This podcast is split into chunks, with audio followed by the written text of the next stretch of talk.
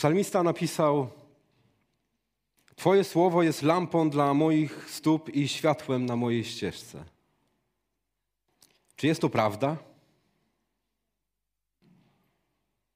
Wszyscy się z tym zgadzamy? A czy jest to prawda w Twoim, moim życiu?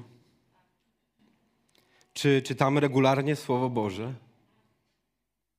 Czy szukamy w nim prawdziwych odpowiedzi dla naszego życia? Bez słowa możemy iść, gdzie chcemy i jak chcemy, ale światło, które jest słowem, sprawia, że jesteśmy w stanie zobaczyć nie to, co nam się wydaje, że widzimy, ale to, czym rzeczy są naprawdę, prawdziwe. Nie tylko rozświetla to, co jest wokół nas, ale też daje nam kierunek, w którym mamy iść. Światło jest niezwykle ważne dla podtrzymywania życia i życia generalnie. A widzenie to przecież kwestia percepcji. I widzimy jedynie dlatego, że jest światło. Ale światło tworzy coś więcej niż tylko takie proste efekty wizualne. Nie sprawia, że widzimy i potrafimy rozpoznać obraz, kształt, natężenie, dystans, kontrast. Ma również efekty biologiczne i psychologiczne, które mogą wpływać na zdrowie i samopoczucie człowieka. Każdego dnia nasze oczy są narażone na różne kolory światła i na różne fale światła. Każdy kolor może mieć wpływ na nasze widzenie. Jaśniejsze światło na przykład może intensyfikować emocje, podczas gdy słabsze światło będzie je podtrzymywać na tym samym poziomie. Może to, to prowadzić do tego, że ludzie mają zdolności do podejmowania bardziej racjonalnych decyzji i łatwiej jest im się zgodzić z innymi w negocjacjach. Moi drodzy, światło światłu nie jest równe. I żeby zobaczyć wszystko prawdziwie, potrzebne jest prawdziwe światło. Więc czytamy, że na świat nadciągnęło prawdziwe światło. To była zapowiedź. Na, na świat nadciągało światło, które oświeca każdego człowieka. Przebywał na świecie i dzięki niemu świat powstał, ale świat go nie rozpoznał. Przyszedł do swego, swoi go jednak nie przyjęli. Dlaczego go nie przyjęli? Bo, moi drodzy, nie zawsze będzie nam się podobało to, co zobaczymy w prawdziwym świetle i przez prawdziwe światło. Niezmiernie ciekawa jest mowa obronna Sokratesa na swoim procesie. Będąc już skazanym na śmierć, powiedział takie słowa: Jeśli myślicie, że zabijając człowieka możecie zapobiec temu, by ktoś nie cenzurował waszego złego życia, to jesteście w błędzie. To nie jest możliwa droga ucieczki, nie jest też honorowa. Najłatwiejszą i najszlachetniejszą drogą nie jest unieszkodliwianie innych, ale ulepszanie siebie. Nie głupi ten Sokrates, prawda? On podczas tej mowy obronnej powiedział jeszcze jedną zdumiewającą rzecz. To jest niewiarygodne, że człowiek niewierzący generalnie w Boga, już na pewno w naszego Boga, mógł powiedzieć coś takiego. On powiedział, że jeśli człowiek, jeśli Bóg przyszedłby na świat, ludzkość by go zamordowała. Dlaczego? Bo moglibyśmy się porównać z czymś idealnym i moglibyśmy zobaczyć coś w sobie, co by nam się bardzo nie podobało. Nie głupi ten Sokrates. Czy nie niepoko- niepokoi nas czasem to, co czytamy w Słowie Bożym? Zwłaszcza o nas samych? Jak bardzo nas niepokoi? Czy konfrontuje nas w dziedzinach, o których mówi Biblia, dotyczących małżeństwa i relacji w małżeństwie, wa- wychowywaniu dzieci, o pieniądzach, traktowaniu chorych i potrzebujących bliźnich i tego wytłumaczenia, kto jest naszym bliźnim?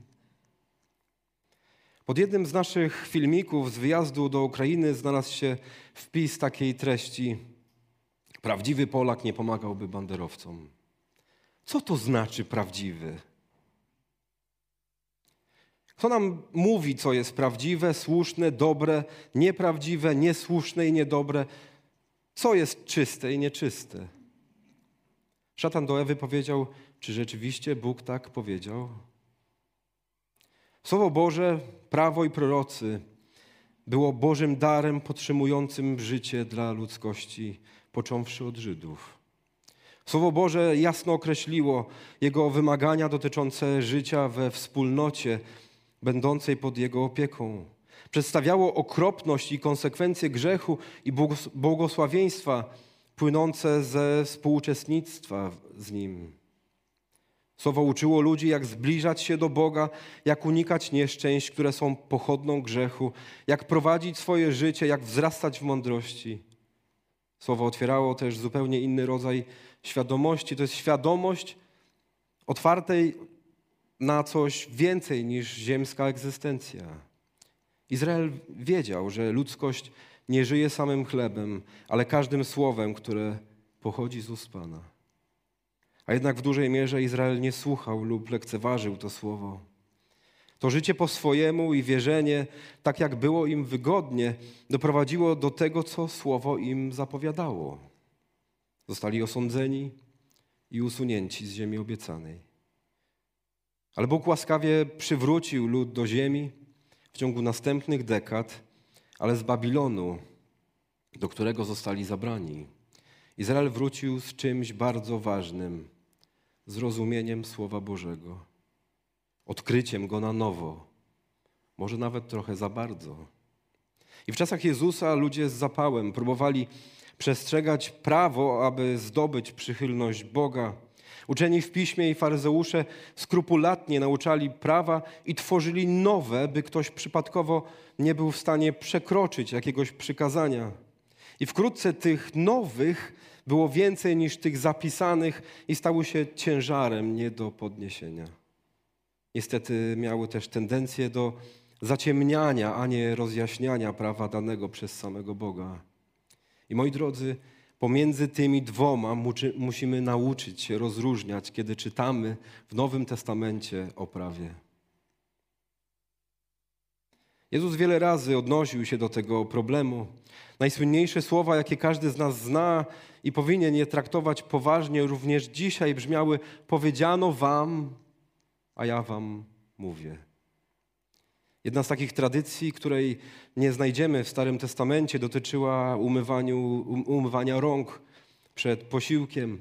I uczeni w piśmie i faryzeusze przyszli raz do Jezusa z pytaniem, dlaczego Jego uczniowie nie przestrzegali tej tradycji. Jezus szybko odwraca temat rozmowy, jak to czyni bardzo często. Powiedział do nich, Mojżesz tak powiedział, czci ojca swego i matkę swoją oraz kto złorzeczy ojcu lub matce, niech śmiercią zginie, a wy mówicie, jeśli kto powie ojcu lub matce, korban, to znaczy darem złożonym w ofierze jest to, co by ode mnie miało być wsparciem dla ciebie, to już nie pozwalacie mu nic uczynić dla ojca ani dla matki i znosicie Słowo Boże przez waszą tradycję, którąście sobie przekazali. Wiele też innych tym podobnych rzeczy. Wiele też innych tym podobnych rzeczy czynicie. Faryzeusze i uczeni uważali, że złożenie korban, czyli tej ofiary dla rodziców Bogu, zwalniało ich z obowiązku troski o swoją mamę i tatę, która obejmowała między innymi jedzenie, picie, ubranie, ochronę i towarzystwo w spacerach. Bóg pierwszy, później matka i ojciec, to brzmi tak duchowo, prawda? Pewnego dnia Saduceusze próbowali zaskoczyć naszego Pana, próbowali zaprzeczyć rzeczywistości życia pozagrobowego.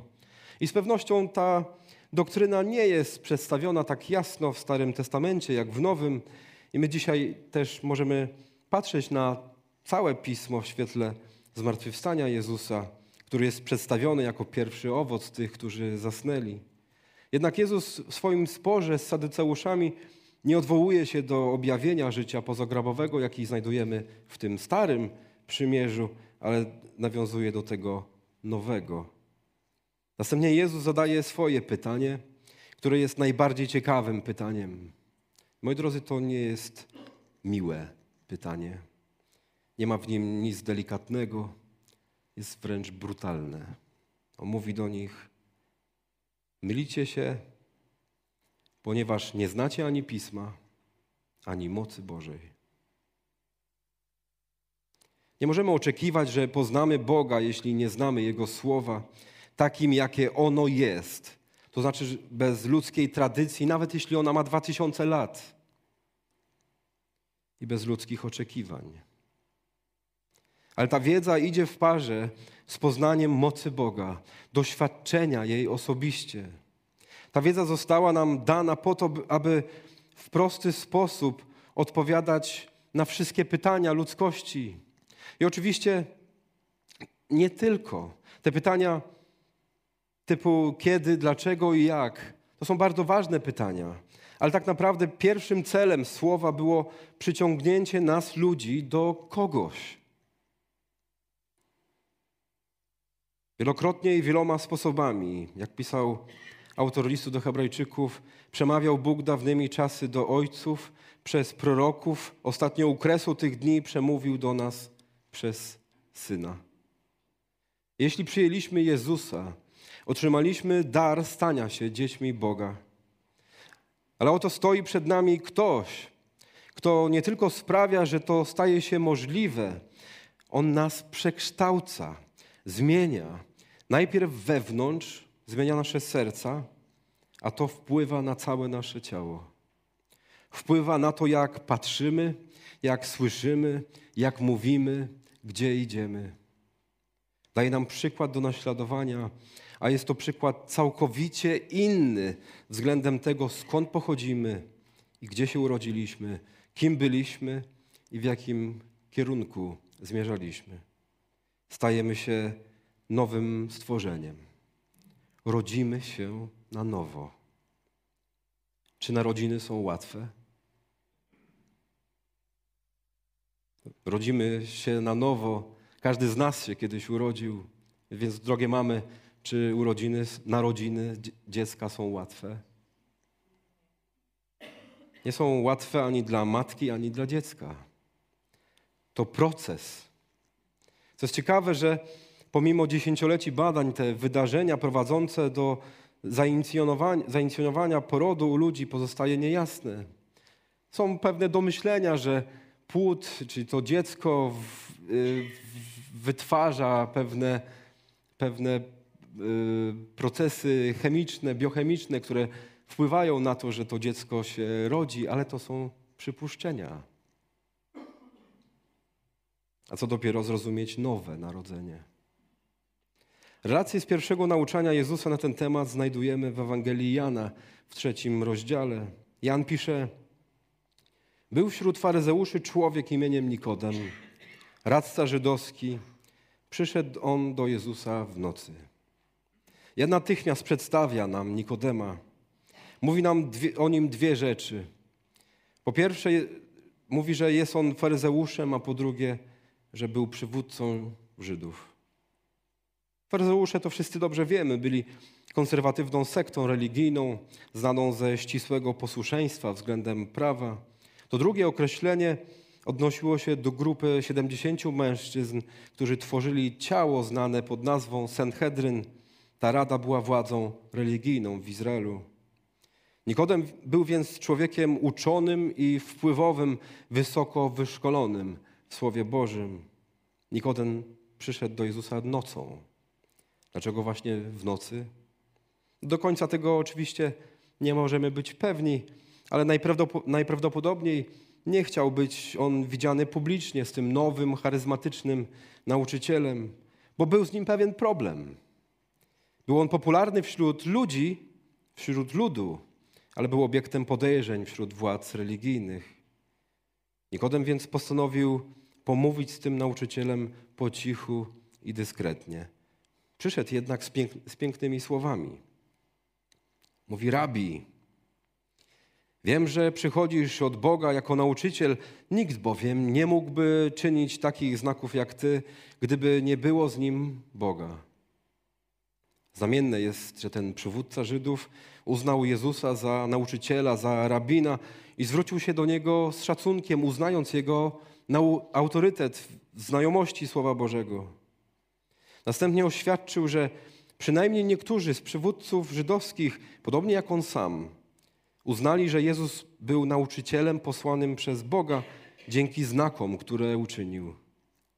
Gdy Nikodem zamilkł, Jezus zareagował tak, jak zawsze to robił. Przeszedł do sedna sprawy. I może to jest też dobra dla nas lekcja, dla nas wszystkich. Jezus nie widzi tylko słów. Jezus nie widzi tylko słów, On je widzi. Widzi, skąd pochodzą. Widzi, dlaczego wychodzą z naszych ust.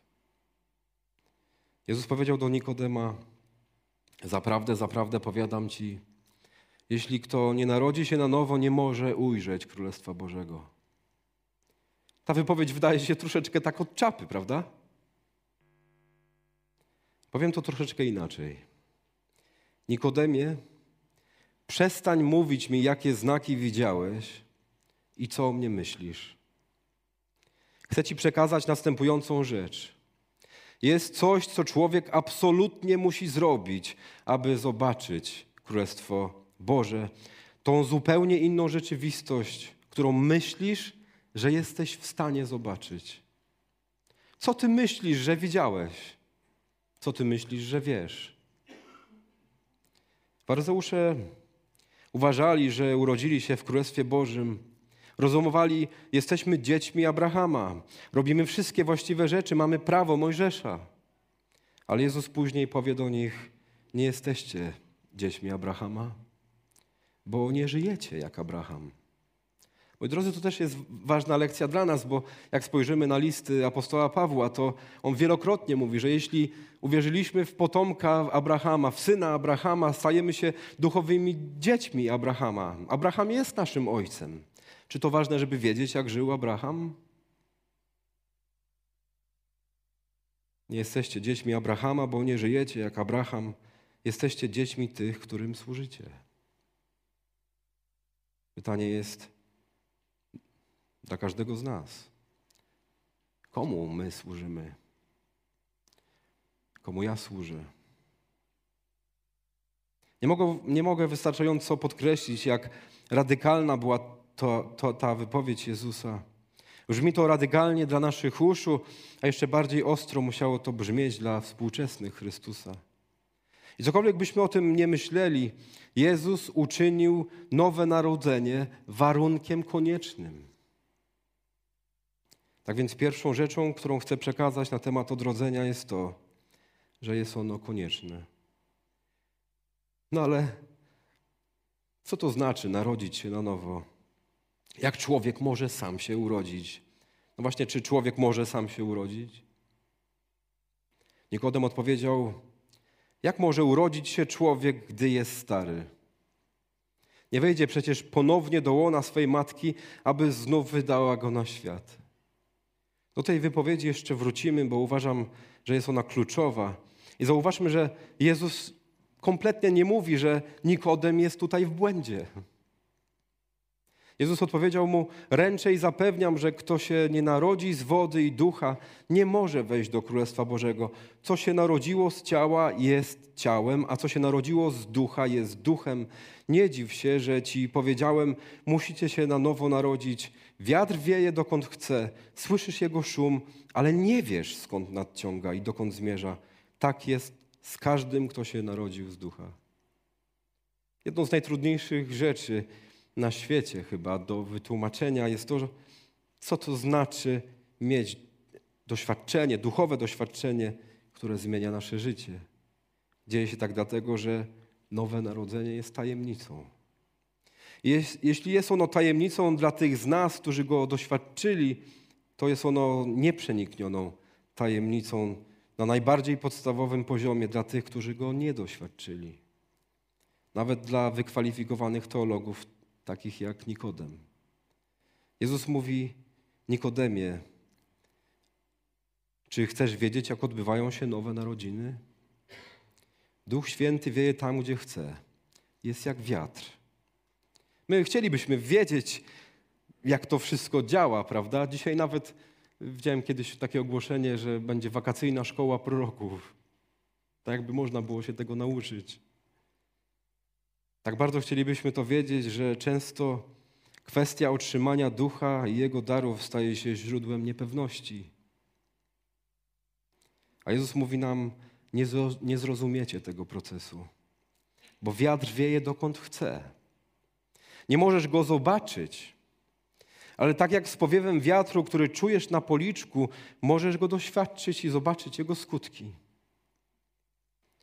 Jak to w ogóle jest możliwe? Zapytał Nikodem. Jezus odpowiedział, nie wiesz? A przecież nie jesteś zwykłym nauczycielem Izraela. Raczej zapewniam, mówimy o tym, co wiemy i świadczymy o tym, co widzieliśmy, ale nie przyjmujecie naszego świadectwa. Większość interpretacji, a właściwie wszystkie, mówią jedno. Nikodem zrozumiał jego słowa, słowa Jezusa dosłownie. Wyraźnie przeoczył znaczenie jego słów. A jednak Jezus nie mówi, że jest coś nie tak z jego logiką dotyczącą procesu narodzin. Jezus odnosi się do próby jego zrozumienia tego procesu. Słyszymy to, co słyszymy i widzimy to, co widzimy. Skąd mamy wiedzieć, że jest to prawdziwe? Co powinien wiedzieć Nikodem? Może też to, co samo powinniśmy my wiedzieć. Jezus mówi do niego, jak i do nas wszystkich, powinieneś wiedzieć te rzeczy, bo to jest A B C biblijnej teologii, biblijnej religii. Nowe narodzenie jest konieczne, ponieważ to, co narodziło się z ciała, jest ciałem, a z ciała nie można uzyskać ducha. Jeśli chcesz wyhodować dąb, nie możesz zasadzić truskawki. Ciało daje tylko ciało, ale to, co narodziło się z ducha, jest duchem. Odrodzenie w duchu jest procesem o wiele bardziej skomplikowanym niż to naturalne, a jednak szybkim. No więc musimy zobaczyć, z czego zostaliśmy odrodzeni. Na początku drugiego rozdziału listu do Efezjan Paweł pisze: także was, będących umarłymi w fałszywych krokach i grzechach, w których niegdyś żyliście według porządku tego świata, w zgodzie z przywódcą zwierzchności tej sfery powietrznej, duchem działającym teraz pomiędzy dziećmi nieposłuszeństwa. Drodzy, wszyscy mamy jakieś wartości, wszyscy mamy jakąś perspektywę, jakiś pogląd na świat i na siebie. Wszyscy mamy swoje własne preferencje. Staramy się żyć według jakichś standardów. Czasem nawet przychodzimy do Jezusa z pytaniem, z pytaniem jak ów młodzieniec, który również pytał Królestwo Boże, ale odpowiedź Jezusa nie była tym, co oczekiwał. Bo Jezus nie potwierdził tego, co sam wiedział i robił. Jezus chciał więcej. To więcej znaczyło pójście za Nim, zostawienia tego wszystkiego, co do, należało do Jego świata i pójście za Nim. Apostoł oświadcza tutaj, zanim się odrodziliście, zanim się odrodziliśmy, byliśmy martwi. Oczywiście nie mówi on o śmierci biologicznej. To przesłanie, ten list nie jest wysłany do kostnicy. Trafia do ludzi, którzy są biologicznie żywi.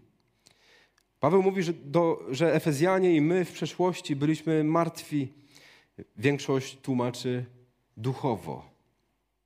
Ale Paweł nic tu nie mówi o duchu, o którym myślimy. Jak chodziliśmy? Paweł mówi, że chodziliśmy według porządku tego świata. To nie jest tylko opis stylu życia zatwardziałych przestępców. Tak żyją wszyscy bez wyjątku. Cały świat normalnie i naturalnie żyje według tego upadłego kursu, zgodnego z duchem, który odrzucił Boże Słowo. Na szczęście zaraz pojawia się ale. Paweł pisze, ale Bóg, co jest bogaty w miłosierdzie przez swoją wielką miłość, którą nas umiłował i nas będących umarłymi w fałszywych krokach, krokach ożywił razem z Chrystusem. Okazuje się, że nowe narodzenie jest ściśle związane z tym, jak się żyje, jak się biegnie i w jakim kierunku się biegnie, w jakim kierunku idziemy. Co powinien wiedzieć Nikodem, to nie powinno być dla niego niczym nowym. Co jako nauczyciel powinien dobrze wiedzieć? Nikodem powinien wiedzieć, że to było celem Boga od samego początku. Izajasz prorokował, a to są słowa naszego Boga, Nakłońcie swoje uszy i przyjdźcie do mnie. Słuchajcie, a wasza dusza ożyje. Słuchanie to coś więcej niż słyszenie. Izajasz dalej pisze, że to porzucenie swojej drogi, to zmiana swoich myśli, swoich zamiarów. Słuchajcie, a wasza dusza ożyje. To rzeczywiście bardzo trudno zrozumieć, bo proces narodzin jest tajemnicą. Wiatr wieje, dokąd chce. I Bóg mówi w tym przesłaniu Izajasza: moje myśli to nie myśli wasze, a wasze drogi to nie drogi moje. Lecz jak niebiosa są wyższe niż ziemia, tak moje drogi są wyższe niż drogi wasze i moje myśli, i, i moje myśli niż myśli wasze. Tego, skąd wieje wiatr, moi drodzy, nie musimy wiedzieć. Ale jednego możemy być pewni. Bóg mówi: moje słowo, które wychodzi z moich ust, nie wraca do mnie na próżno, lecz wykonuje to, czego pragnę i spełnia pomyślnie to, z czym je wysłałem. Bóg przez proroka Ezechiela przepowiedział to, co później stało się rzeczywistością. Czytamy: i dam wam serce nowe i ducha nowego tchnę do waszego wnętrza. Odbiorę wam serce kamienne, a dam wam serce z kamienia. Ducha mojego chcę tchnąć w was i sprawić, byście żyli według mych nakazów i przestrzegali przykazań i według nich postępowali. Jak spójne jest to przesłanie całego słowa. Rozważa, rozważamy więc to, co znaczy narodzić się na nowo. Nie ma większego daru, jaki może otrzymać człowiek.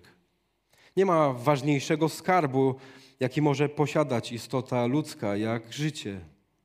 To największy dar, jaki Bóg może dać i poświęcić. To nowe życie. Jak dorosły człowiek ma narodzić się na nowo? Czy ma wejść z powrotem do łona swojej matki? Jestem przekonany, że to właśnie do tych słów Jezus odnosi się z pytaniem: jesteś nauczycielem, a tego nie wiesz? Mojżesz był już w tym momencie na końcu swojej ziemskiej drogi. Żegnając się już ze swoim ludem, przedstawia im błogosławieństwa słuchania Bożego Słowa, ale też przekleństwa jego odrzucenia. Wreszcie mówi takie słowa: a gdy spełni się na tobie wszystko to, co głoszą te słowa, błogosławieństwo i przekleństwo, które przed tobą przedłożyłem, i weźmiesz je sobie do serca wśród tych wszystkich narodów, do których cię Pan, twój Bóg, wypędzi, i zawrócisz do Pana, swojego Boga, i zaczniesz słuchać Jego głosu zgodnie z tym wszystkim, co ja ci dziś nakazuję, ty i twoi synowie, z całego swojego serca i z całej swojej duszy. Wówczas Pan, twój Bóg, odmieni twój los, zmiłuje się nad tobą, zawróci i zgromadzi cię ze wszystkich narodów, wśród których cię Pan, twój Bóg, rozproszy. To słowo przetłumaczone jest tutaj jako zmiłowanie. Po hebrajsku tłumaczy się jako richem albo rachem. Na naszych spotkaniach piątkowych śpiewamy nawet taką pieśń pod tym tytułem: Rachem, Panie, zmiłuj się. Ale innym jego znaczeniem po hebrajsku jest łono. Czytamy tu, że jeśli weźmiemy sobie do serca Jego słowo i nawrócimy się do Pana, naszego Boga, i zaczniemy słuchać Jego głosu, On urodzi nas na nowo, i to dosłownie. Dosłownie. Jezus prosi nas, abyśmy znaleźli w Słowie nasze własne, prawdziwe serce. Jak dobry rodzic, Bóg nie mówi nam wszystkiego naraz, ale mówi nam to, co musimy wiedzieć, kiedy musimy to wiedzieć. I uczy nas, że znajomość Słowa Bożego, która nie prowadzi do przemiany serca i świętego życia, jest mniej niż niewystarczająca.